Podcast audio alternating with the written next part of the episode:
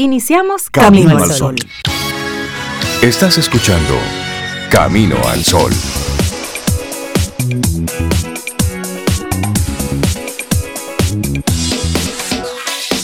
Buenos días al mundo, buenos días Cintia Ortiz, Obeida Ramírez y todos nuestros amigos Camino al Sol oyentes. Buenos días. Buenos días, hola Rey. Buenos días a ti, Camino al Sol Oyente, que estás por ahí ya conectando con nosotros. Sobe a la distancia, que será Camino al Sol Oyente en el día de hoy, así que Sobe, bienvenida a Camino al Sol. Laura, y buenos días al viernes, esperado por muchos. He escuchado muchos comentarios ayer, como que esta semana ha sido un poquito intensa, agradable, eh, de muchos... Eh, de muchos alcances, de muchos logros y demás, pero pues obviamente eso ha cansado un, poquito a las personas y dicen, mañana es viernes, qué bien, mañana es viernes. Sí, pero hoy es viernes y hay que hay que pasarlo completo. Una semana que ha traído completo. y una semana que trajo de todo. De todo. Una semana que bueno, que se llevó las mascarillas de golpe y porrazo por el momento, pero también mucha tensión a nivel internacional. Una semana una semana interesante, una semana de de Olimpiadas de Invierno, donde hemos visto muchas, muchas emociones ahí a flor de piel. Han pasado muchas cosas en esta, en esta semana, pero la tuya, tu amigo, amiga, Camino al Sol oyente, ¿cómo estuvo tu semana? Evalúala. ¿Qué hiciste? ¿Qué tanto avanzaste? ¿Qué tanto te tuviste que detener? ¿Por dónde anda tu vida, tu ritmo? ¿Cómo estuvo eso? Haz la evaluación y si quieres puedes comentárnoslo a través de nuestro número de teléfono de WhatsApp. Claro que sí, te recordamos que es el 849-785-1110. 849-785-1110 y anímate y tengamos esa conversación bien tempranito. Mire, tú decías que esta semana nos trajo, o mejor dicho, nos llevó de golpe y porrazo el tema de las mascarillas. Sin embargo, ayer jueves, que fue, digamos, el estreno del Día sin Mascarillas, eh, noté muchas personas que aún la llevan puesta. Y qué bueno. Em, de hecho, pregunté a un par de personas y decía, no, pero es que lo de la mascarilla eso no es un criterio personal. Mientras yo vaya a lugares públicos, cerrados, con mucha gente, yo voy a seguir poniéndome mi mascarilla porque hay que cuidarse. Y qué bueno, qué bueno que eso habla de un poquito de, de conciencia personal y de responsabilidad personal de asumir que nosotros tenemos que ser parte activa de nuestro cuidado, de nuestra salud. Y no con esto del COVID, que ya hemos aprendido mucho, ya para futuro, de esas, esas, esas gripes que a veces llegan así por, por temporadas y que sacan de circulación a muchísima gente. Y cualquier otra cosa que se vaya presentando. El COVID se llevó muchas cosas, pero, pero somos un poquito más sabios, creo, en algunas cosas también. Es eso pasar ese balance y esa autogestión. Cada quien hacer lo que tiene que hacer, autogestión, porque si nos pasamos todo el tiempo con cada uno de estos casos, el gobierno como si fuera el papá pegón, cayendo atrás a todos los muchachos para que hagan lo que tienen que hacer, entonces así no se avanza. Entonces, aquí creo que, que es oportuno esto de la autogestión. Hemos tenido una serie de picos y nos hemos ido comportando, algunos más que otros. Pero al final es desde el trabajo individual que nosotros podemos ir realizando cosas. Es desde esa decisión. Entonces usted, con su conciencia, actúe tal cual como usted entienda, porque como país, así es que podemos hacerlo diferente, actuando desde esa conciencia, desde ese principio de el bien común, porque si el bien común lo cuidamos entre todos, pues evidentemente nos va a beneficiar a todos. Es eso, es conectar desde ahí. Y hoy nuestra actitud, nuestra intención camina al sol para este viernes, conectarlo con la creatividad. Así es, y nuestro tema central es que la creatividad se atrae, así como otras cosas buenas que te hacen crecer. El tema es que las cosas que tú, la vida es como un espejo y tú proyectas y la vida te devuelve. Así que proyecta creatividad, proyecta buena vibra, buena onda, proyecta trabajo, esfuerzo, proyecta integridad y la vida te lo va a dar. No con todo el mundo, pero ese espejo va a funcionar y la vida te va a traer eso de vuelta. Así es, y bueno, ¿qué se celebra hoy? Bueno, cada 18 de febrero se conmemora el Día Internacional, el Día Nacional del Estudiante. Y este año encuentra a República Dominicana con esa modalidad de educación a distancia, presencial, más o menos, si usted quiere, venga. No sé, tenemos una forma muy particular este año de manejar el tema educativo, que ha sido un tanto errático, si se quiere, dubitativo, por otro lado, no sé. Este año el tema educativo ha estado, ha estado complicado. Pero bueno, hoy es el Día Nacional del Estudiante. A los que estudian antes, felicidades. No a los que estudian después, a los que estudian antes. Miren, estos, en este momento hay que felicitar a todo el que se anima a estudiar. Y yo diría que fuera del ámbito de, de lo que es el Sistema Nacional de educación formal. Ahora mismo hay simplemente educación en línea, que es maravilloso ser estudiante. Tú puedes ser estudiante a los 70 y tengo una prueba muy cerquita, muy cerquita de alguien que está siendo estudiante a los 72. Así que siempre se puede aprender. Feliz día a toda persona que hoy decide ser estudiante, así sea estudiante de la vida. Eso. Así sea estudiante de la vida. También hoy es Día Internacional del Síndrome de Asperger. El 18 de febrero se conmemora este día, Día Internacional del Síndrome de Asperger. Es una fecha que coincide con el natalicio de Hans Asperger, por eso el apellido. Es un pediatra, era un pediatra austríaco que en el año 1944 describió por primera vez el síndrome. Y se trata de un trastorno del espectro autista muy frecuente en nuestra sociedad, siendo más habitual en niños que en niñas posee consecuencias importantes, aunque variables, en el desarrollo emocional, social y conductual. Dicen que quienes cuentan con este diagnóstico, dicen los expertos, padecen severas y crónicas incapacidades en todo aquello relacionado a lo comunicacional.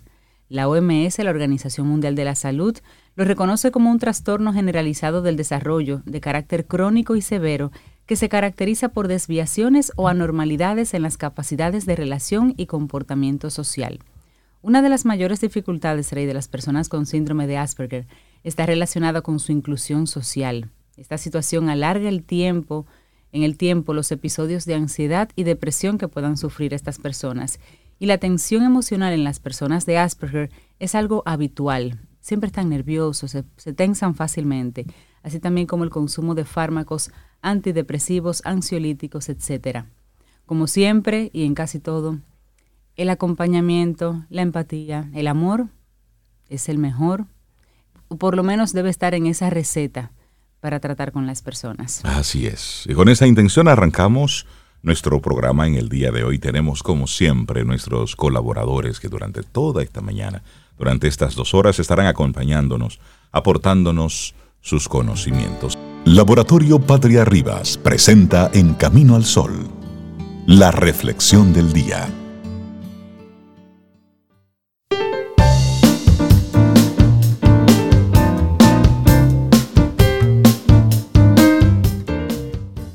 Y nuestra siguiente frase es de Pablo Picasso.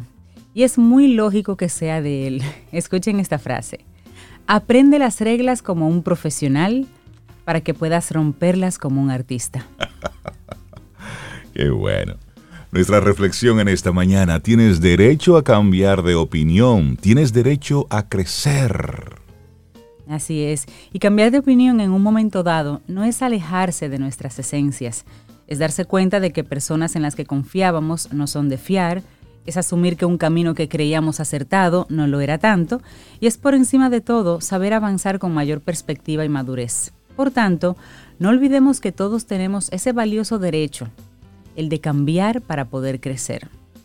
Bueno, y por curioso que parezca, en nuestro día a día no falta quien ve con ojos escépticos el que en un momento dado actuemos o pensemos de un modo diferente. Algo así suele sorprender a nuestros familiares, desencajar a nuestras parejas o inquietar a amigos. Pero, ¿cómo es que ahora te gusta el verde si antes eras tan apasionado del color azul? Bueno, Tolstoy decía, todos piensan en cambiar el mundo, pero nadie piensa en cambiarse a sí mismo. Y en efecto así es. Ahora preferimos el color verde o el rojo o el cobalto o el dorado, porque de pronto nos hemos dado cuenta de que en la vida hay más colores de los que habían enseñado o de los que en ese momento yo conocía. Ahora, Hemos descubierto también que hay tonalidades que nos favorecen mucho más, por ejemplo, que hay sabores que nos despiertan los sentidos y que hay olores, rincones y escenarios más motivadores y enriquecedores. Cambiar de opinión en un momento dado no es un sacrilegio, ni nos convierte en personas volubles o cambiantes. Es más, aquellas personas capaces de abrir su mente, de ser receptivas a otros estímulos y que además están abiertas al cambio cuando así lo creen o lo consideran, son perfiles altamente competentes en su propio crecimiento personal. Bueno, y en esa misma línea, las personas que cambian de opinión a la ligera y sin razón alguna nos generan desconfianza. Este, este hecho es algo evidente, porque no es fácil vivir con quien hoy nos dice una cosa y luego nos dice o hace otra cosa, con quien hoy defiende a ultranza una serie de valores y mañana los rechaza completamente y opta por otros completamente opuestos. Ahora bien, no es de este tipo de dinámica comportamental de la que estamos hablando aquí. Nos referimos por encima de todo a esa capacidad que todos deberíamos practicar, la del cambio enfocado a facilitar el desarrollo humano. Así, ser capaces de cambiar de opinión sobre un tema, sobre un comportamiento o sobre la concepción que tenemos de una persona en concreto, es a menudo como esa línea de salida con la que facilitar nuestro mejor avance, nuestra única oportunidad por asumir otras perspectivas y enfoques más útiles. Claro, y en el Journal of Personality and Social Psychology, los psicólogos sociales Ian Handley y Dolores Álvar publicaron hace unos años un interesante estudio sobre nuestra resistencia a cambiar de actitudes. Según este trabajo, hay un hecho central que no deja de ser increíblemente revelador. Las personas con una buena autoestima y que se sienten bien consigo mismas tienen una mente más abierta y son mucho más receptivas al cambio. Es más, no tienen miedo a cambiar de opinión en un momento dado y dejar claro por qué lo hacen.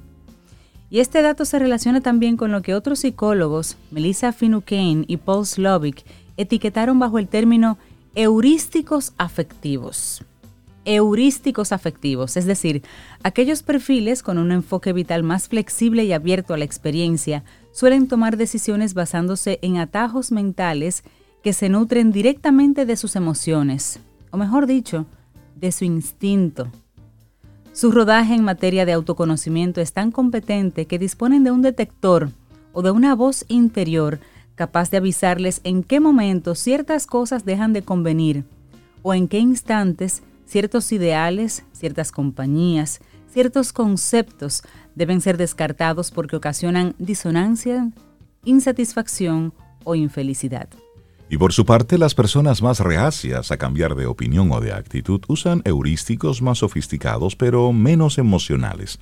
Solo así logran poner muros para invalidar de mil formas posibles todo aquello que ose desafiar sus ideas preconcebidas. Y oye bien, tienes derecho a cambiar de opinión, a dejar de sentir admiración por alguien sin que ello te haga sentir mal. Lo tienes, tienes derecho a que ahora te guste esta disciplina, esa afición o esa área de conocimiento que antes criticabas simplemente porque no habías tenido la valentía de acercarte a ella para descubrir todo lo que podía ofrecerte. Y a veces cambiar de opinión es crecer, es permitirnos abrir nuevas puertas cerrando antes otras a nuestra espalda y así avanzar con mayor competencia y seguridad. Y nada de eso es malo, ni nos hace peores personas, todo lo contrario. Ahora bien, en cada uno de estos pasos hay un hecho que no podemos dejar de lado. Quien cambia de opinión sobre algo o alguien es porque ha hecho previamente un ejercicio de autorreflexión, es porque se ha permitido hacer uso de esos heurísticos afectivos antes citados para recordar dónde están sus esencias ¿Qué dice su instinto así como sus necesidades emocionales? Nadie debería por tanto hacer cambios a la ligera o cambiar de opinión solo por mero capricho. Hay que hacerlo con certezas, con la certeza y la seguridad de que hay cosas que ya no deben ser defendidas porque hay opciones más válidas y enriquecedoras. Pensemos en eso, esa es una reflexión que te dejamos en el día de hoy y dejemos de tener tanto miedo a los cambios. Tienes derecho a cambiar de opinión Tienes derecho a crecer, escrito por Valeria Sabater y ha sido nuestra reflexión del día aquí en Camino al Sol. Laboratorio Patria Rivas presentó En Camino al Sol la reflexión del día. ¿Quieres formar parte de la comunidad Camino al Sol por WhatsApp? 849-785-1110. Camino al Sol.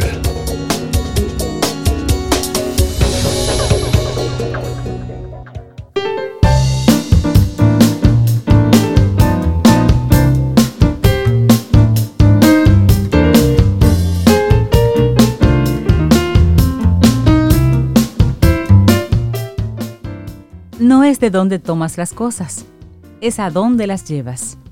Jean-Luc Godard. Y seguimos avanzando en este camino al sol. Es viernes, estamos a 18 de febrero, año 2022. Y estamos muy contentos en este, en este momento porque recibimos en su segunda participación aquí en nuestro programa Camino al Sol. Bueno, pues a Margarita Miranda Mitrov, presidenta de la Fundación Sinfonía, con música a la breve, Sinfonía a la breve que tenemos aquí en Camino al Sol. Margarita, buenos días, bienvenida de nuevo, ¿cómo estás? Buenos días, eh, muy bien y muy contenta de que ya, qué rápido pasaron los 15 días. Sí, así es. Margarita, buenos días. Margarita. Buenos días, muchísimas gracias. Y antes de, de iniciar con el segmento de hoy, pues mucha gente mandándote abrazos, mandándote, eh, dándote la bienvenida a Camino al Sol, diciendo que qué alegría que, la Fundación Sinfonía estaba ya formando parte oficialmente de la dinámica de Camino al Sol. Y mucha gente, qué bueno, vamos a seguir aprendiendo con, con Margarita. Si es que has recibido la bienvenida oficial de todos los Camino al Sol oyentes. Así es. Bueno, pues yo más que feliz también y saludando a toda esa gente eh, que, bueno, los que me conocen, por supuesto, pero también a los que no me conocen y a los que no conocen a la Fundación Sinfonía, a lo que hacemos y, y acercarnos un poquito a este mundo tan bello de la música clásica. Así que es. mucha gente, como vamos a ver en el programa, en este segmento, la gente la conoce, pero no sabe que la conoce. Exactamente. Y a veces solamente escuchamos pieza, podemos disfrutarla, pero de repente o no, lo, no podemos identificarla o no podemos entenderla. Y de la música solamente nos quedamos con aquello que sentimos. Uh -huh. Pero contigo, y eso es lo que vamos a estar haciendo, es tratar de entenderla un poquitito más. Y fíjense que eh, lo que traigo hoy, y es realmente el primer programa, eh, lo vamos a escuchar en vivo en República Dominicana la próxima semana, porque viene de Alemania, de la ciudad de Leipzig, una orquesta filarmónica. Se va a presentar en Santiago, en Puerto Plata también tengo entendido que tendrán un concierto y el 26 de febrero, víspera de la independencia, se presentarán en el Teatro Nacional y es un concierto abierto al público. Puede ir cualquiera. Ajá. Solamente debe llegar al teatro y recibirá sus entradas hasta que se llene el aforo. La buena noticia es que ya podemos llenar hasta el 100% la sala Carlos Piantini. Sí, esa es una, esa es una muy buena noticia a propósito de todo lo que eh, estuvo ya permitiendo ya de forma oficial el presidente de, bueno, ya se pueden eh, asociar libremente, reunirse. Eso es algo positivo y por supuesto siempre la gente va a estar tomando las, las medidas de, de seguridad. Por supuesto.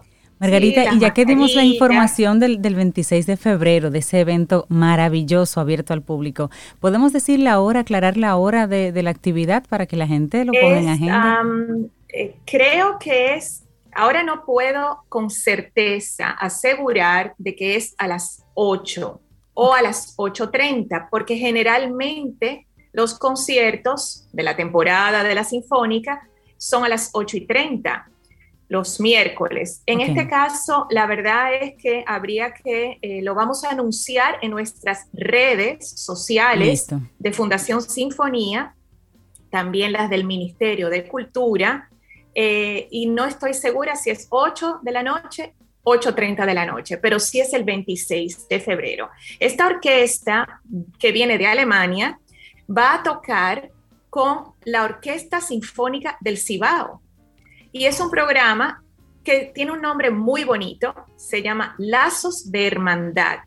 Se va a tocar música de Beethoven, que aunque es un compositor alemán, como es bien conocido, es bien sabido, es un compositor que nació en Alemania, pero yo creo que pudiéramos decir que Beethoven es un poco de todos.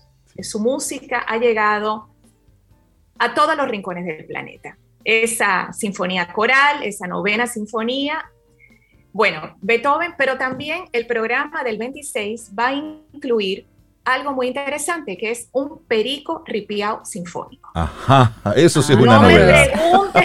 no me pregunten, vayan al Teatro Nacional para que oigan el perico ripiao sinfónico. Pero antes, en ese menú, Qué maravilloso. los conciertos, los conciertos son como un, un festín, ¿verdad? Así es. Es una comida. Y el menú, esa es mi perrita, el menú de esa... Sí, no, tranquila. Ella, es muy, ella es muy operística también. Voy a, voy a, si me permiten, voy a abrirle la puerta porque si no, no va a dejar. Por supuesto, estamos conversando con Margarita Miranda, mitros presidenta de la Fundación Sinfonía, y nuestro segmento Sinfonía a la Breve. Y me parece interesante que se pueda, que se pueda realizar esa ese concierto que sea accesible a todo, a todo público y sobre todo que dé un saborcito adicional. También quizás para acercar un poquitito más al, al público de a pie a la música clásica, ¿no? Por supuesto, porque como tú decías antes, nosotros amamos lo que conocemos. entonces, por eso es bueno ir incluyendo en los menús, es, vuelvo a decir, esta comparación. Eh, un programa musical es como una muy buena comida, como un festín y tiene sus partes. Entonces, ese concierto del 26 tiene, vamos a decir, el plato fuerte de la noche, la quinta sinfonía de Beethoven, o sea, una obra icónica, pero tiene también otros, tiene por ejemplo una obertura que vendría siendo el aperitivo, ¿verdad? Pero también tiene el perico ripiao sinfónico, que es, no voy a decir ni siquiera el postre, yo creo que eso es algo, algo muy especial. Y hablando de menús musicales, le quería hablar de que cuando la Sinfonía número 5 de Beethoven se estrenó en el año 1808, hace bastante tiempo ya, aquel concierto duró cinco horas. ¡Wow! Ya no se hacen conciertos tan largos, pero, señores, en aquella época no había Netflix, no teníamos internet, no teníamos la radio, no teníamos televisión, no teníamos el internet. Entonces, aquel concierto en Viena, la capital del imperio austrohúngaro, duró cinco horas y Beethoven estrenó en esa misma noche no solamente la quinta, sino también la sexta sinfonía que lleva el subtítulo Pastoral, pero además su cuarto concierto de piano y la fantasía coral. O sea, aquello fue un verdadero maratón. Pero la, el estreno de esa sinfonía fue bastante eh, impresionante. La quinta sinfonía empieza con cuatro notas es el motivo más corto, pero quizás más fuerte de toda la historia de la música. Lo escuchamos. Por favor. Pues aquí en el playlist de Sinfonía a la Breve, que tenemos eh, y que compartimos con la audiencia, yo les puse, como es la quinta sinfonía, yo le he puesto cinco versiones de la quinta. Y la primera, obviamente, es la del muy grande y muy famoso Herbert von Karajan, ese mítico director de orquesta que dirigió por muchísimos años la Filarmónica de Berlín. Y así comienza la quinta sinfonía. Voy a subir un poquito aquí. y vamos a poner. Si te parece, la puedo colocar por aquí mismo. Si te parece, la voy a. No conoce? Si te, parece, voy a colocarla, voy a, colocarla por aquí para que podamos escucharla un poquitito mejor. Ahí va. El primer. Para que podamos entonces sí disfrutarla. Ah, pero me está pidiendo un algo adicional. Te voy a permitir para que tú puedas compartir. Puedes compartir el audio directamente desde la plataforma. Compartir. Exacto. Ahí mismo. Pero si quieres, colócala de nuevo, no te preocupes, que ahí lo vamos escuchando. Lo vamos a escuchar. Claro Comenzamos de nuevo.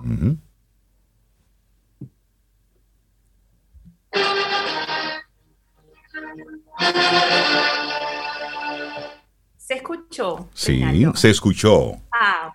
Sí, sí, sí. Bajito. Por ahí lo escuchamos bien. Sí, sí. Ah, fenomenal. Pues ese, esa célula, esas cuatro notas, son la base de toda una obra sinfónica enorme. Así comienza la quinta sinfonía de Beethoven. Para algunos, esto estamos en pleno romanticismo, ¿no? En el siglo XIX.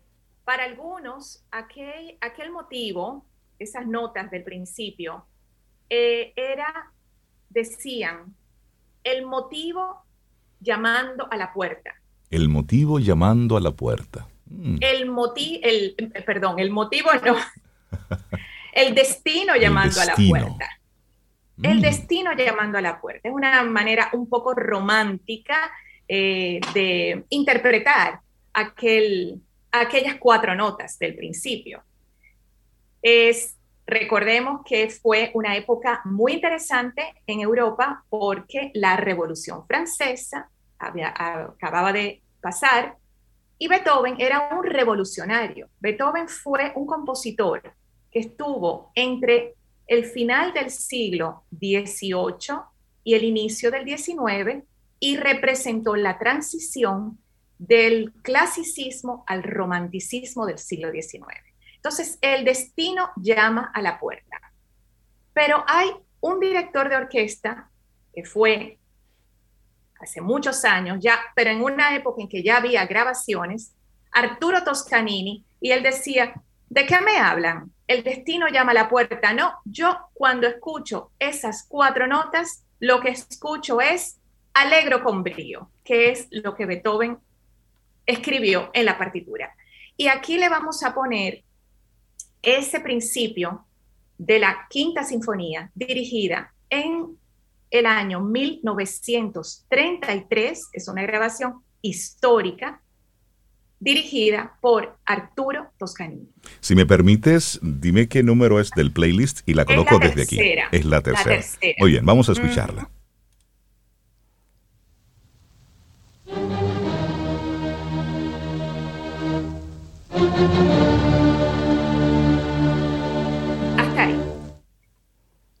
Muchas veces me dicen, Margarita, pero hay tantas grabaciones de una misma obra, tantos artistas, tantos directores y tantas orquestas han grabado, por ejemplo, las sinfonías de Beethoven. Exacto. Y yo les respondo, claro que sí, porque es que cada director tiene una interpretación diferente.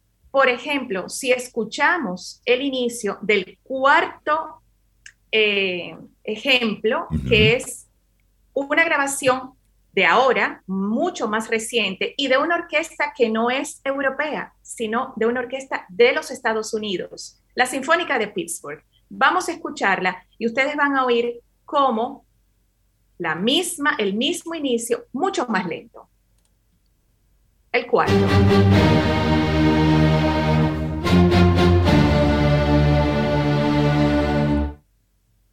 Finalmente, el quinto ejemplo, porque dije que traje cinco eh, ejemplos del inicio de la quinta sinfonía, es el más reciente de todos. Esto es una grabación de hace solo unos meses, pero curiosamente algo que está sucediendo es un grupo francés dirigido por un director maravilloso, también francés, apellido Roth, y este, esta orquesta es una orquesta pequeña y que usa, que tocan instrumentos de la época de Beethoven. Y ese es el quinto ejemplo.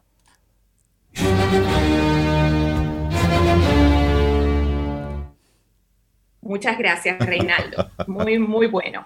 Entonces, es la misma obra, es la misma quinta sinfonía, pero cada una de las versiones nos da algo nuevo, algo diferente. Y ahí quiero hacerte una pregunta, eh, María, porque ¿hasta cuánto puede un director darse licencias a modificar una obra? Depende. Te voy a poner un ejemplo. El barroco anterior, obviamente, a este, a este momento de la Quinta Sinfonía de Beethoven, el barroco se hermana mucho, la música del barroco se hermana mucho con la del jazz, porque en el barroco se entendía que el intérprete debía improvisar, mm. fuese este un cantante, un solista, un violinista, em, no había la la, escritura musical ya existía, pero no era tan rigurosa como vino a, hacer más tarde. Entonces, eh, cuando un intérprete actual de este tiempo interpreta música del barroco, se espera y se desea que improvise y que tome como base lo que está escrito, pero puede dejar al libre albedrío su fantasía. Óyeme, qué interesante. Ya en, el, ya en esta etapa, en la etapa del romanticismo, y en parte eh, Beethoven fue una figura que fue demasiado grande, demasiado admirada por todos los románticos. Entonces ya se dejó establecido bastante que la partitura, lo que está escrito, es casi un texto sagrado no se permite tanto, hay algunas licencias, pero ya se espera que el intérprete, sea la orquesta, un director, un solista, se tenga que atener a lo que está escrito en la partitura. Pero, por ejemplo, volvemos a Arturo Toscanini. Él decía, yo no veo el destino tocando a la puerta, yo leo lo que puso Beethoven, alegro con brío. Pero, señores, el alegro con brío de Margarita, mi alegro con brío, puede no ser necesariamente el alegro con brío de otras personas. El mío puede ser más rápido o un poco más lento, como lo acabamos de ver. Entonces, el tema de las velocidades, los tempi, como llamamos en la música, eso es muy subjetivo y toda la música es muy subjetivo. Pero ya en el romanticismo está establecida el texto, la, partitura como un texto que hay que llevarlo al pie de la letra. Óyeme, interesante y escuchar estas diferentes versiones, una detrás de otra, pues nos permite sí apreciar los diferentes momentos y el toque del director y de la banda en cuestión. Y me llama la atención cómo a través de los años, porque cada una de ellas tuvo años de, interpretación, se siente ese un ánimo totalmente diferente y solamente son cuatro notas. Sí. La entrada. Solamente son ese, ese motivo, esa célula eh, motívica, ¿no? Exacto. De una melodía, que es una tercera descendente, y un ritmo. Tres notas cortas con una nota larga. Pero fíjense, al principio yo les decía que en aquella época no había grabaciones. ¿Y cómo se difundía la música? Entonces vamos a tener el ejemplo número 6. Y el ejemplo número 6 es la forma en que en el siglo XIX, en la época de Beethoven y posterior a Beethoven, la música se difundía. Y es arreglándola para un piano. Y por ejemplo, escuchamos el ejemplo 6.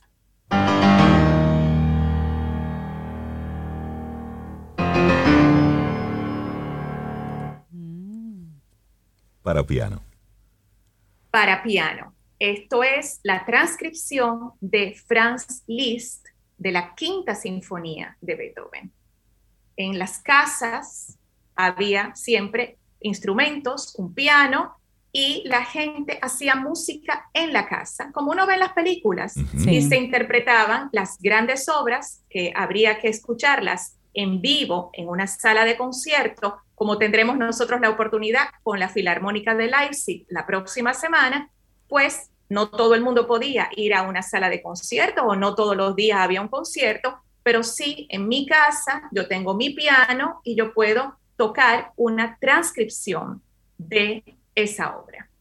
Y esto es un poquito una, una entradita a lo que es esta obra eh, muy central del repertorio sinfónico. Bueno, todo el mundo sabe que Beethoven escribió nueve sinfonías. Generalmente se dice que las grandes sinfonías son las impares, especialmente la tercera, heroica, la quinta, la séptima, la novena, pero tenemos una sexta, la pastoral, es, un, es una maravilla, y también se quedó un poquito esa superstición que después de la novena el compositor muere. Entonces la gente no quería, los compositores posteriores no querían pasar de nueve porque pensaban que se iban ya. Eso, Beethoven fue una figura muy, muy, muy, muy importante. Y eh, no sé si tienen alguna pregunta. Me, surge mucho la, la, pregunta sobre la transcripción de la música. Es decir, en esa época, y creo que eh, me llama la atención el que como no había una forma de reproducir la música, pues de una manera u otra tú tenías que aprender música para poder transcribir y poder leer el pentagrama. De una forma u otra, eso hizo que en esa época pues crecieran y fueran muchos y era normal que la gente se pudiera sentar en un piano y tocar una pieza, porque era, era, lo, que, era lo que había. Sin embargo, al perder eso de tú mismo interpretar la música para poderla disfrutar, pues eso hizo que menos personas ya estuvieran conectados con esa música. Por eso me, me, llama la atención esa parte de la historia que no la había pensado y gracias por, por llevarnos hacia, hacia ese lugar. Que pudiera ser todo un tema, Margarita, lo que es la transcripción de la música. Y la música Para en las familias. Seguir, sí, seguir aprendiendo sobre eso, porque realmente hasta que ella lo mencionó, hasta que tú lo mencionaste, Margarita, yo no había pensado en cómo se cómo pasaba la música de una generación a la siguiente, cómo se perpetuaba. Miren, eh, les voy a poner un buen ejemplo con la ópera. Hay un compositor contemporáneo esta es una anécdota muy interesante. Un compositor contemporáneo de Beethoven es Rossini, el italiano. Beethoven, que había nacido en Alemania, se mudó a Viena porque en parte Mozart, que había estado en Viena y era el, digamos, el, ejemplo, el, compositor del clasicismo, entonces eh, el niño prodigio, Beethoven se va a Viena. Pero la música de Rossini, que fue absolutamente sensacional, se difuminó, se, se difundió por toda Europa y la gente estaba fascinada con la música de Rossini. Rossini es un compositor increíblemente maravilloso y con unas melodías, piensen por ejemplo la eh, Fígaro, el barbero de Sevilla. Entonces, Beethoven no era que estaba muy feliz, eh, estaba un poco celoso, vamos a decirlo de esa forma, de esa fama y de esa popularidad de Rossini. Pero volviendo al tema eh, de que no habían grabaciones y demás, Rossini escribe, Rossini fue un compositor que escribió muy rápido, era, tenía una creatividad tremenda, pero como las óperas de Rossini a veces se estrenaban en un teatro italiano y se interpretaban en una temporada unas cuantas veces y ya, él lo que hacía era reciclar música de las ah. óperas. Y entonces escribía una ópera en el año 2021 y para el año 2022 le comisionaban otras nuevas y lo que hacía era coger música de la que ya había compuesto el año anterior y la reciclaba y las ponía. Entonces, a veces uno está oyendo una ópera de Rossini y dice, oh, pero bueno, pero eso, es del Barbero de Sevilla.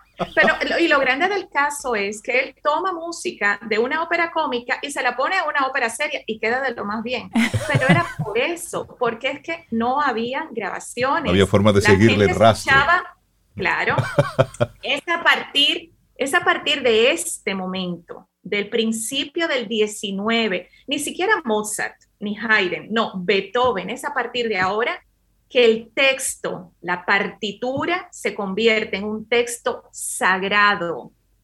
aún así había sus cositas, pasaron, pero ya, ya estaba establecido. Esas nueve sinfonías de Beethoven, ya eso quedó establecido y de ahí en adelante también porque se comenzó a publicar la música, que antes no se publicaban las partituras. Pero cuando ya tú publicas, ya la música que está escrita. Claro, ya otros tienen acceso. ¿Cuánto plagio habría en esa época? No, y uno escuchaba y el otro copiaba. Bueno, eh, eran, eran otros tiempos, eran otros tiempos. Sinfonía a la breve, te mandan, bueno, te mandan muchos abrazos los Camino al Sol oyentes. Y dice, dice Miguel, maravilloso lo de Sinfonía a la breve con Margarita Miranda Mitroff. Ahí te mandan abrazos. Muchísimas gracias, Miguel. Yo estoy disfrutándolo mucho también.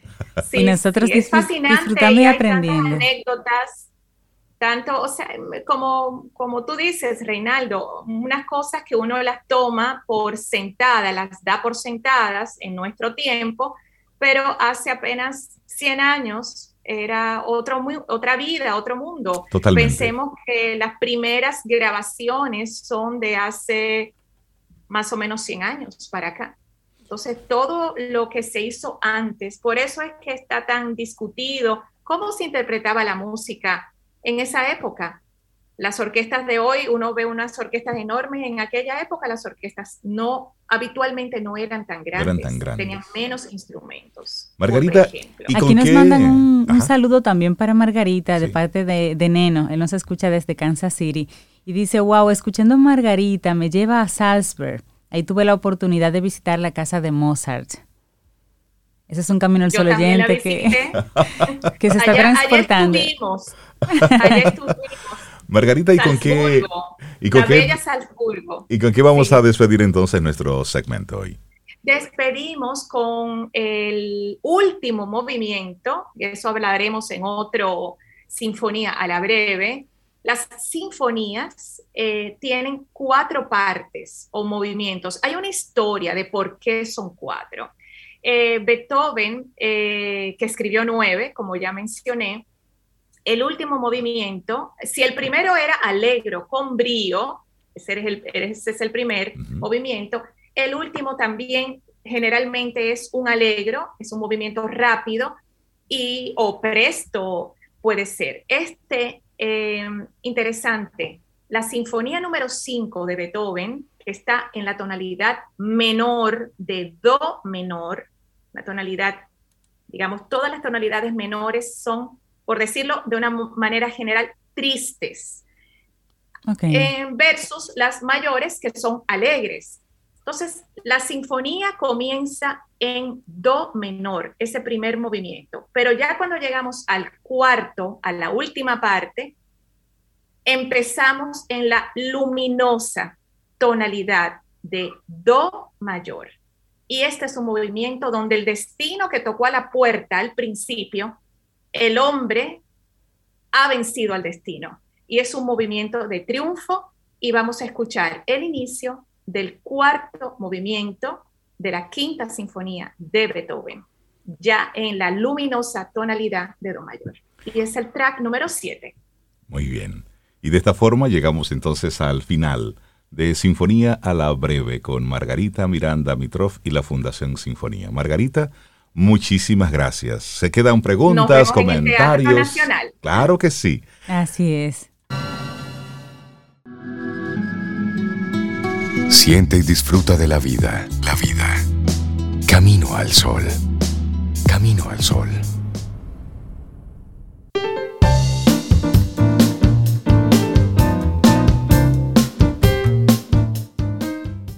Como ya sabes, quien pregunta aprende con Escuela Sura está con nosotros en este 2022 con una carpeta de temas para seguir guiándonos y asegurándonos y compartiendo con nosotros temas relevantes.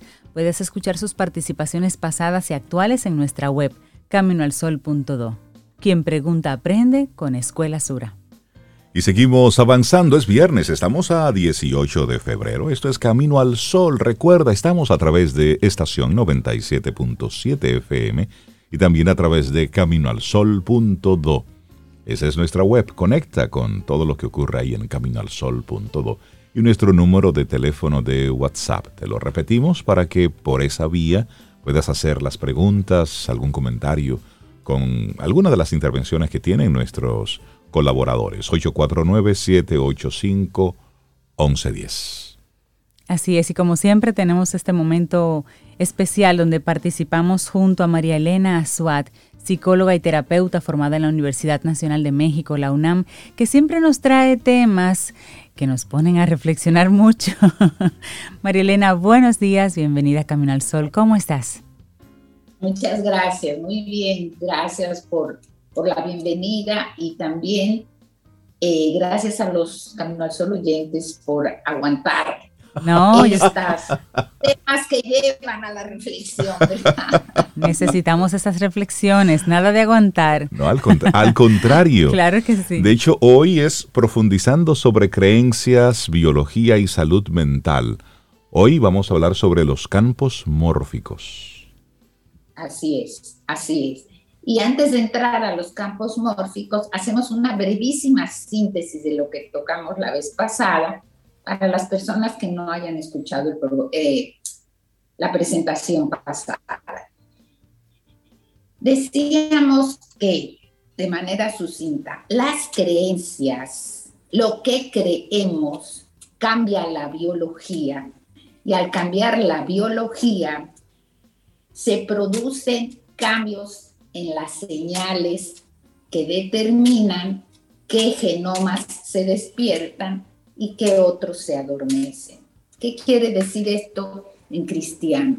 Esto quiere decir que nuestra herencia no depende de los genes, porque todos tenemos 32 mil genes, igualitos todos. ¿Por qué a unos se nos despiertan algunos y a otros otros? Bueno, por las creencias que modifican la biología, que modifican las señales que despiertan unos genes sí y otros, y otros no. no.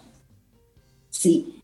Entonces, lo interesante de esta exposición es que para que nuestra vida tenga más bienestar, para que nos sintamos mejor, lo que hay que cambiar son las creencias. Porque cuando nosotros no estamos en bienestar, cuando estamos deprimidos, ansiosos, angustiados, con insomnio. Lo que generalmente hace la ciencia actual es dar fármacos. Pero los fármacos cambian la química, pero no la esencia del problema. Y lo que estamos abogando aquí, yo reproduciendo lo que dice el doctor Lipton, es necesitamos algo que cambie no solo los síntomas, sino lo que lo produce. ¿Sí? Y aquí se da como propuesta las creencias. Ay, qué fácil. ¿Y cómo modifico las creencias? ¿De dónde vienen las creencias? Claro. ¿Y por qué afirmo que el medio ambiente y la percepción que tenemos de ese medio ambiente que tiene su base en las creencias, impacta. Esa pregunta, María Elena, de por qué creo lo que creo.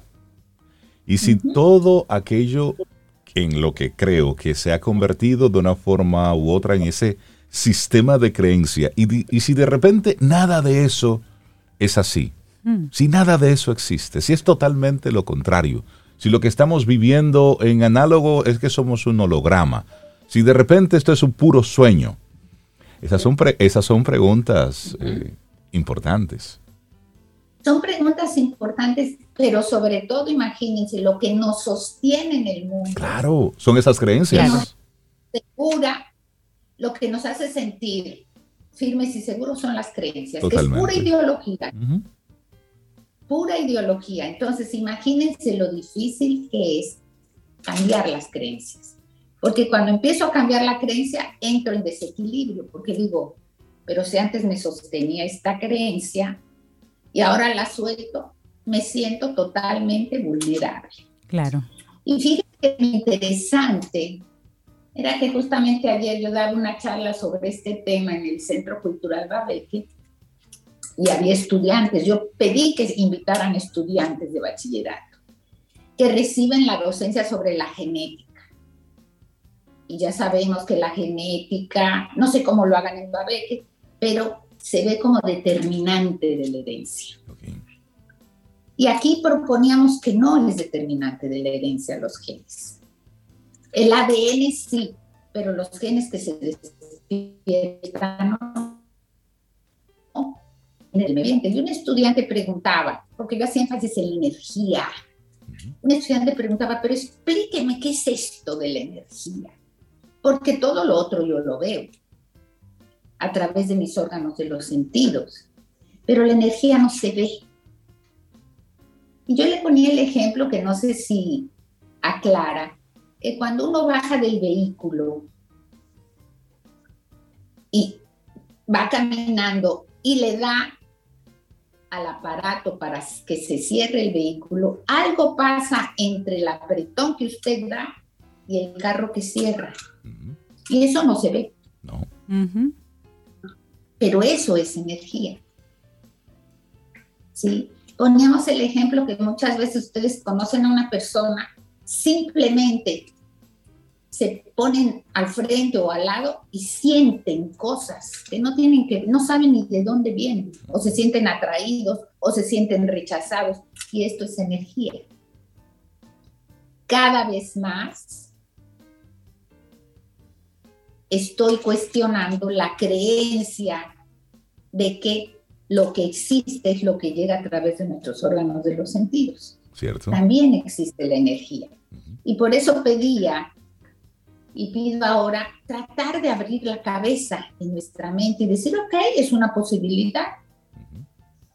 No decir es así, es una posibilidad. En la medida que yo me abro a esta posibilidad, me abro a otros conocimientos. ¿Sí? Entonces, para esto que estoy afirmando, existe una ciencia que se llama la epigenética, es decir, no nos los estamos inventando, hay una ciencia. Y la epigenética se encarga de ver los mecanismos moleculares que cambian los genes. Que quede claro que lo que cambia no es el ADN. Lo que cambia es el genoma que se despierta. Y por lo tanto, el estilo de vida, la educación y la alimentación son fundamentales para ver cómo nos desarrollamos. Y ahí poníamos unos ejemplos de los gemelos que tienen el mismo ADN. Y los gemelos que son recién nacidos son igualitos. Pero a medida que vamos envejeciendo, los gemelos empiezan a diferenciarse. Hay uno más alto que el otro, uno que tiene una nariz de una forma y el otro de otra, uno que está más, eh, más gordo, con hombros más caídos, pero son el mismo ADN. Pero estas diferencias están dadas por el medio ambiente. Claro. Sí, desgraciadamente no les puedo pasar las fotos, pero bueno, se les, le mandaré esto. ¿sí? Entonces, importante las células y los seres humanos somos la misma cosa. Estamos hechos de células. ¿Sí? Y dice el doctor, si las células reaccionan acercándose a los medios ambientes positivos y haciéndose a un lado de los tóxicos, eso sería lo natural en los seres humanos. Porque de última somos un conjunto de células. Claro. Pero ¿qué pasa? Que a nivel celular y a nivel humano tenemos dos mecanismos de supervivencia. Uno es el crecimiento y otro es la protección. Cuando hay crecimiento, es decir, y pensemos en los seres humanos, sabiendo que ocurre en las células, cuando hay crecimiento hay un libre intercambio entre el organismo y el medio. Es decir, puede ocurrir que algunos Camino al Sol oyentes estén escuchando esto y digan, no, pues eso, eso así, esos están mal, eh, yo no quiero saber, esa es una creencia. Cuando se habla de energía, hay gente que se bloquea. totalmente. Y entonces, en lugar de, de aprovechar el conversado, abriéndose al crecimiento, diciendo, bueno, es posible, a lo mejor sí, a lo mejor no, se meten en el mecanismo de protección. Y cuando entro en el mecanismo de protección, se cierra el sistema de intercambio y la energía se pone a disposición de evitar el peligro. Y entonces dicen, déjame cambiar la radio porque esa, esa señora está mal. ¿Sí? Y así nos movemos. Imagínense a nivel psicológico. Si yo tengo un estímulo que no entiendo por qué me genera temor, ¿qué yo hago? Cierro el sistema y me meto en modo protección y no aprendo de la experiencia. María Elena, y cuando esto ocurre que dentro del grupo alguien se da cuenta, alguien se atreve a cuestionar lo que está planteado y se atreve a, manifestarse eh, con la posibilidad de que es diferente. Sin embargo, el medio funciona eh, casi como una especie de pandilla. Me explico. Cuando hay alguien en la familia que es el disidente, que se convierte en, en el conejo rosado, pues hay una tendencia de parte de la colectividad en ponerse a una para convencer a ese conejo rosado de que debe vestirse de gris, porque todos somos grises. si en este momento hay un conejo rosado escuchándote, ¿qué le dirías tú?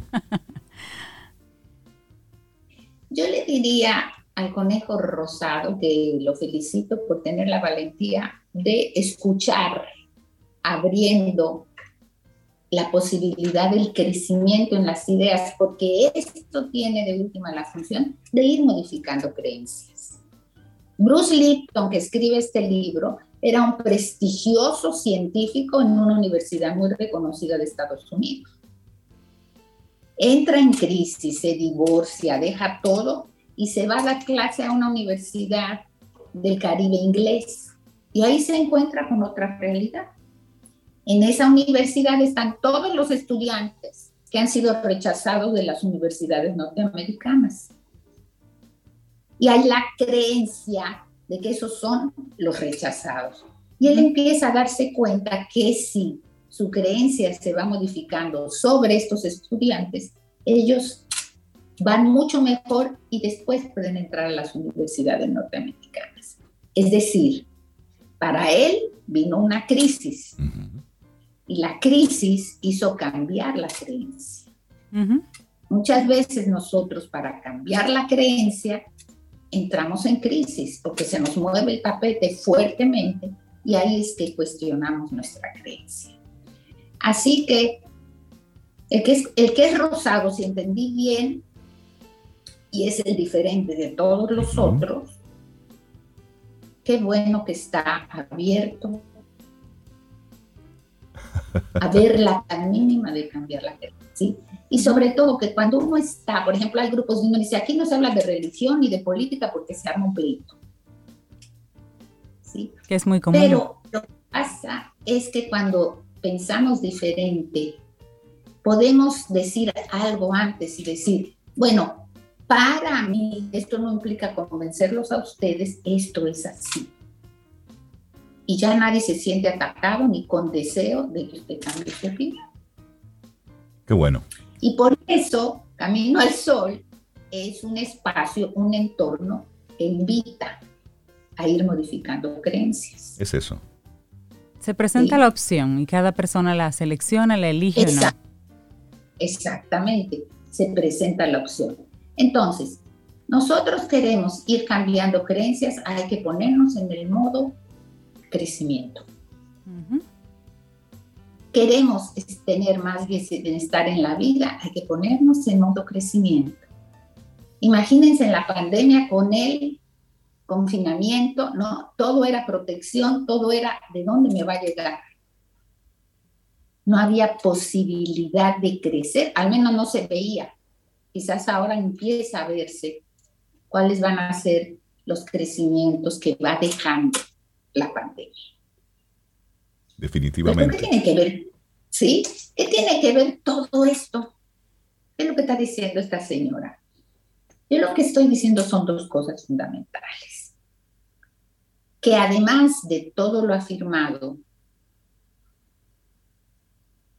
el estrés, no voy a decir nada nuevo, hace que nos metamos en mecanismo de protección. Y el apoyo social hace que ese estrés disminuya. Y ahí les vamos. Ya yo creo que va a tener que haber tercer programa. Eh, dos experiencias.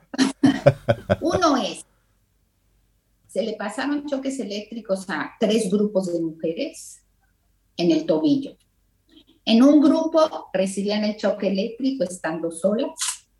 En el segundo grupo recibían el choque eléctrico tomándole la mano a un desconocido. Y en un tercer grupo recibían los choques eléctricos tomándole la mano a una persona conocida. ¿Cuál creen ustedes que fue el grupo que tuvo más dolor y más respuesta emocional? ¿El que estaba solo? el que estaba solo. Y sin embargo, el que estaba acompañado por alguien que no conocía, no fue muy diferente. Pero los que estaban acompañados de un conocido, el dolor y la respuesta emocional fue mucho mejor. Mucho mejor. Y creo que en ese ejemplo que nos pones hay muchas respuestas. Y en esto, el que tenga oídos, que escuche. María Elena Azuad, muchísimas gracias por compartirnos hoy esta este toquecito más profundo sobre las creencias, sobre la biología y la salud mental. La gente que quiera ponerse en contacto contigo, María Elena. Sí, al 849, perdón, 809 868 0886. Y la invitación es abramos la mente, que el mundo tiene muchas cosas muy chulas. Así es. Hermosa este, invitación programa para ver alternativas porque cambiar la creencia y cómo. que tengas un excelente día. Muchísimas gracias. Gracias, Marilena. Un abrazo. Tomémonos un café. Disfrutemos nuestra mañana con Rey, Cintia, Soveida, en camino al sol.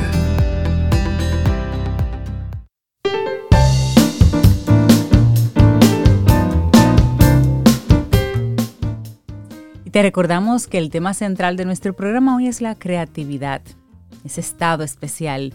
Y la siguiente frase es de Robert Henry y dice, el objeto no es hacer arte, es estar en ese maravilloso estado que hace que el arte sea inevitable. Los viernes tienen un saborcito a, descanso, a, qué es lo que voy a hacer este fin de semana. A peaje. A peaje. A veces no hay que pagar, no hay que pagar peaje. Eso de, ah, depende mucho de la propuesta que nos traiga Milka Hernández, una mujer que siente pasión por República Dominicana.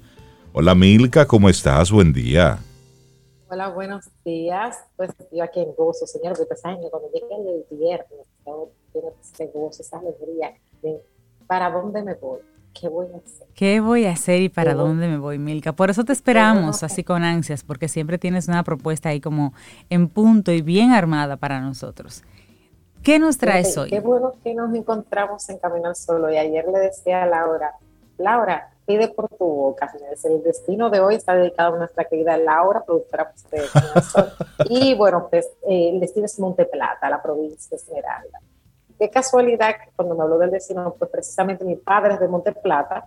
Yo viví en Monte Plata, estudié en Monte Plata los últimos años de bachillerato y ahora mis padres viven allí. Así que eh, es un destino muy cercano. Lo primero es que, mire, ir a Monteplata es tan fácil como eh, tomar, pues, a través, como si fueran, por ejemplo, la gente que vive aquí en la capital, como si se fueran eh, hacia lo que es el aeropuerto o aquí en Balaguer, y ahí mismo en Palma con lo que es la circunvalación, toman la autovía del nordeste y ¡tas! En 45 minutos están en la provincia de Esmeralda.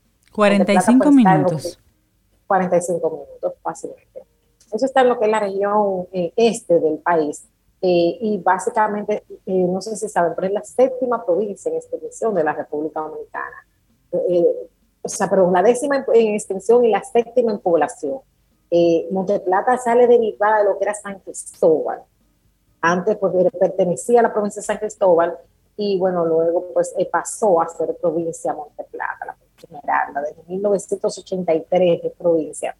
Y tiene pues cinco municipios, está lo que es el municipio cabecera, que es el de Monteplata, está Vallaguana, que es donde tenemos el Santo Cristo de los Milagros, tenemos Sabana Grande de Boyá, que ahí es donde está pues la iglesia de Boyá, una iglesia de estilo colonial, y Yamastá eh, y que pues tienen una vocación más agrícola, en el caso de Yamastá, pues ahí podemos encontrar pues, lo que es la ruta del cacao, vamos también pues, a poder disfrutar de lo que es la experiencia del rescate del arte taíno a través de los hermanos Miguel, quienes tienen un taller sí. artesanal abierto pues a la visita del público. Hace muchos años, Milka, de ese taller.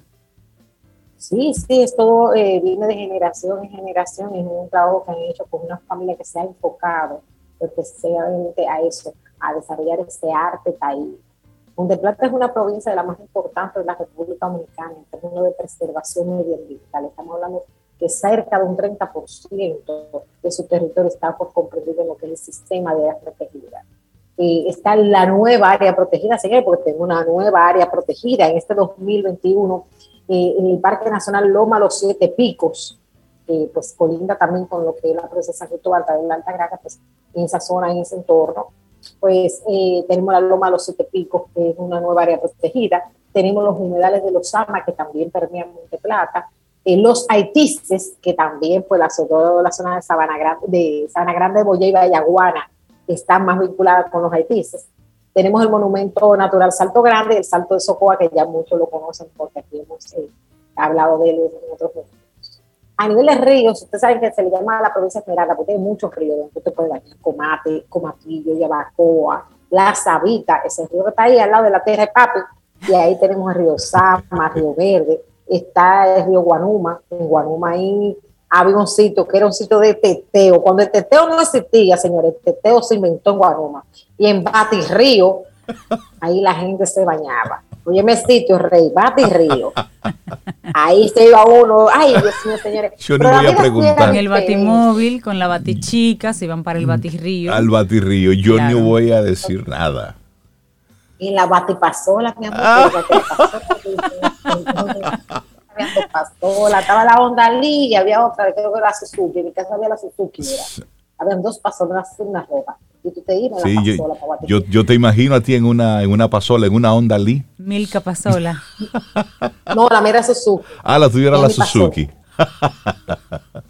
una Suzuki roja. Tú sabes que los vehículos rojos están vinculados con la alta velocidad. Tú te imaginas yo mi Suzuki roja oh, dando bandazos a Monteplata. Llegando a Batirrío. Mira, Milka, y, este destino Monteplata, qué cerca, me sorprende lo cerca que, que, está. La verdad lo hacía un poquito más lejos. Significa que podemos ir, disfrutar y volver el mismo día. Pero, ¿cómo está en términos de, de alojamiento? Si una persona quisiera quedarse y disfrutar de todos los ríos, las actividades por allá, eh, ¿cómo está ese desarrollo por ahí comunitario? Fíjate, ahora hay una serie de ranchos, está el Elpa, está Serapis, hay una gran cantidad de ranchitos que están surgiendo y esos ranchos pues te dan la oportunidad de tú ir y quedarte, sobre todo irte en grupo, en tu burbuja, como yo me gusta llamarle, este nuevo tipo de viajes de ahora, y pues tienes esa oportunidad.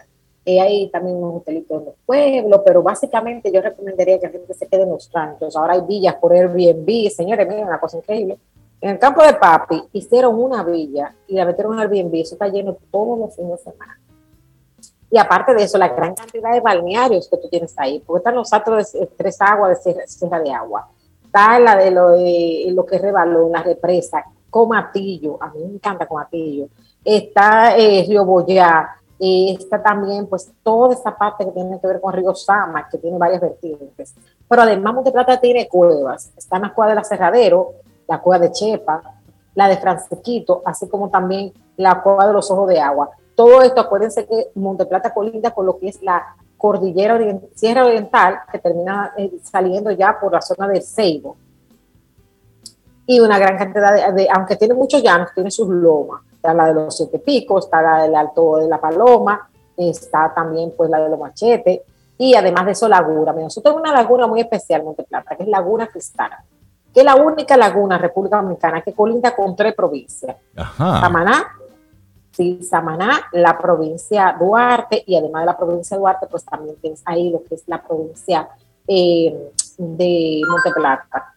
Entonces, eh, eso es eh, parte de lo que tiene en Monte Plata allí. Pero adicionalmente a eso, Monte Plata pues tiene lo que es la parte eh, de turismo religioso. Ahí tenemos el Santo Cristo de los Milagros y de, además del Santo Cristo de los Milagros está lo que es en Vallaguana, pues, es, el segundo monumento, porque son dos. Está el nuevo y está el... Ok. Y además de eso tenemos y lo que es la iglesia de Budista. Sabana Grande Andrés Peralta, un gran experto en lo que es el tema de agroforestal. Y Andrés me decía, Andrés me decía eh, que de sobre la riqueza que tiene Monteplata en términos de eh, este cimarronaje. Cuando se dio el cimarronaje en Monteplata, pues efectivamente había muchos negros libertos que andaban en la zona o que se, se, se fueron, se, se, amotinaron en Monteplata y de ahí viene una serie de bailes. No sé si ustedes saben, pero yo sé bailar palo. No sabía eso. Sí, mi amor, yo sé, yo sé bailar palo. El baile de palo yo lo sé hacer porque desde chiquita ya en Monteplata, pues se dan los las fiestas de los palos el tío de mi papá, Bernardino, allá en el atillo de Monte Plata, tío Bernardino hace una fiesta en mayo, que es una fiesta que es, y, esa gente todavía, tío tiene que se murió más de 15 años, y esta es la época que hay gente que dice, yo digo, no, yo era sobrina de Bernardino, ¿saben quién era? Entonces se baila la fiesta de los palos, atabales, y las patronales propias del pueblo de Monte Plata hacen una enramada, que es la enramada de los atabales. Mira, hay, muchos otros y, y, la parte gastronómica. Exactamente. Tú sabes que Rey se mueve por comida. Háblame de la comida. Fíjate, la comida de Monteplata es una comida muy exquisita. Allí primero tenemos una, algo ancestral que no se cocina en todas partes, de hecho tú no lo vas a encontrar en todos se llama el cerdo albucán. Eh, por el tema de los piratas, se empezó pues a hacer el cerdo eh, o las comidas de, que se hacían tipo barbacoa cuando llegan los españoles, debajo de la tierra. Ajá. Se hace un hoyo y se, y se mete candela abajo, se pone el cerdo con palo, se pone candela, se tapa, se pone candela arriba y ahí, sin hacer señales de humo, se cuesta el cerdo. Oh, pero mire sí, había escuchado eso. es, señores, miren, el final de los finales es una cosa exquisita, realmente muy, muy buena. Pero allí se, eh, allí se tiene una gran población de eh, caprina, y hay mucho chivo. Y allí se hace un chivo guisado, mira, con mucho orégano, porque no es que comen orégano tipo Montecristi, por ahí se, produce mucho orégano. Entonces se sazona. Se sazona el chivo con el orégano. El cerdo, el jabalí, pero además de eso, tú una tía lleva pipila, allá en Monteplata, tía pipila es experta en hacer los bollos de harina de maíz, porque allá se cultiva mucho maíz. Entonces ese bollo de harina de maíz, allá en Monteplata, le dejan caer ¡pra! su boronita de coco o sea, cuando guayan el coco, le echan la leche de coco y le dejan caer la boronita. ¿Qué pasa? Que cuando tú cocinas ese bollo de harina de maíz y tú lo muerdes, entonces eso sale como crunchy. Ajá. Prueba eso, sí. tú haces tu bollo de harina de maíz, tú le guayas el coco, le echas la leche y le dejas un poco de la paja. Eso es exquisito. Pero domplines, señores, como se hacen allá. Y no solo eso, la fritura. Entonces allá tú tienes, por ejemplo, a Micaela en el pueblo puede ser popi más popi y a las 3 de la mañana termina donde Micaela comiendo su patica. sí, así, así. La gente no puede ser gordura, pues tiene muchísimo colágeno. Eh, su bofe, su tripita, su patelito. Oh, por Dios. Oye, con 200 pesos, con 200 pesos tú cenas recena, porque esa es la recena. Mil Eso es parte como de, de la cultura de Monteplata, en fin, que aparte de eso, pues tenemos dulces típicos, señores. La zona del cacique, déjenme terminar esta parte, la zona del cacique es espectacular con el tema de los, de los dulces típicos. Y rutas, están las rutas de Gonzalo, las del cacao en Yamasá, y aparte de eso, pues también las experiencias, como le dije, artesanas de los hermanos Guillén. En fin, señores, de la provincia Esmeralda, como la República Dominicana. Ay, ay, ay, Milka Hernández, una mujer que siente así mucha pasión por República Dominicana. Hoy el destino fue Monteplata, pero para Milka, usted la escuchó hablar así con tanto gusto de Monteplata, es que para Milka ir a Monteplata es como volver a casa. Milka, que tengas un excelente día. Muchísimas gracias por tu participación hoy. Gracias por transportarnos y compartir. Pues domingo voy para Monte Plata, ya nos vemos. Bueno, bueno, es posible, sí. Nosotros hacemos una pausa y retornamos en breve en este Camino al Sol. Escríbenos 849-785-1110. Es nuestro número de WhatsApp. Camino al camino al camino al sol.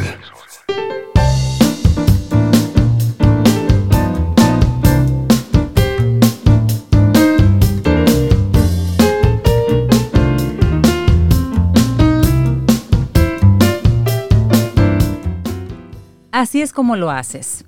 Te sientas en el teclado y pones una palabra tras otra hasta que está terminado.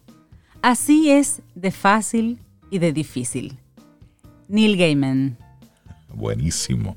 Es un paso a la vez. Es hoy, pero también mañana y pasado mañana. Y contento y triste y, y con mucha energía, con las baterías bajitas. Es un día y otro es un pie y después el otro. Y después el otro. Así es que se van construyendo las cosas. Y bueno, nosotros llegamos ya al final de nuestro programa Camino al Sol por este viernes, por esta semana. Esperamos que te hayan gustado las diferentes propuestas que durante toda esta semana estuvimos compartiéndote. Darle las gracias a todos los Camino al Sol oyentes que conectan con nosotros desde cualquier rinconcito del mundo. Nos mandan sus abrazos, sus mensajes, fotografías, nos eh, confirman y nos reconfirman del por qué conectan con nosotros cada día. Y eso para nosotros, eso es alimento para el alma. Muchísimas gracias por ello. Y recordarte que cuando no estamos al aire puedes seguir conectados con nosotros en caminoalsol.do. Ahí están los contenidos pasados que se van guardando de manera cuidadosa, bien clasificado, para que puedas volver a ellos, para que puedas compartirlos, para que puedas poner esa palabra clave, para que encuentres ese mensaje que en algún momento comentamos ya y que todavía necesitas y, y quieres volver a él. Puedes escucharnos por ahí, puedes seguirnos en las redes sociales, puedes encontrarnos en Radio Garden, ese maravilloso invento en donde también escuchas emisoras de todo el mundo, ahí también está Camino al Sol. Y ahí estamos. Y en el podcast. Google Podcast, Spotify, Apple Podcast. Tú pones Camino al Sol. Y ahí conectas con nosotros. Y por alguna vía conectas con nosotros. Así es. Bueno, desearte un muy buen fin de semana y el próximo lunes, si el universo sigue conspirando, si tú quieres, si nosotros estamos aquí, tendremos entonces un nuevo Camino al Sol. No sin antes recordarte la actitud camino al sol para hoy. La, creatividad. se atrae. Así como otras cosas buenas que te hacen crecer. Como diría Sobe, ajúntate con gente que sume. Y esperamos que hayas disfrutado del contenido del día de hoy. Recuerda nuestras vías para mantenernos en contacto. Hola arroba caminoalsol.do. Visita nuestra web y amplía más de nuestro contenido. Caminoalsol.do hasta una próxima edición. Y pásala bien.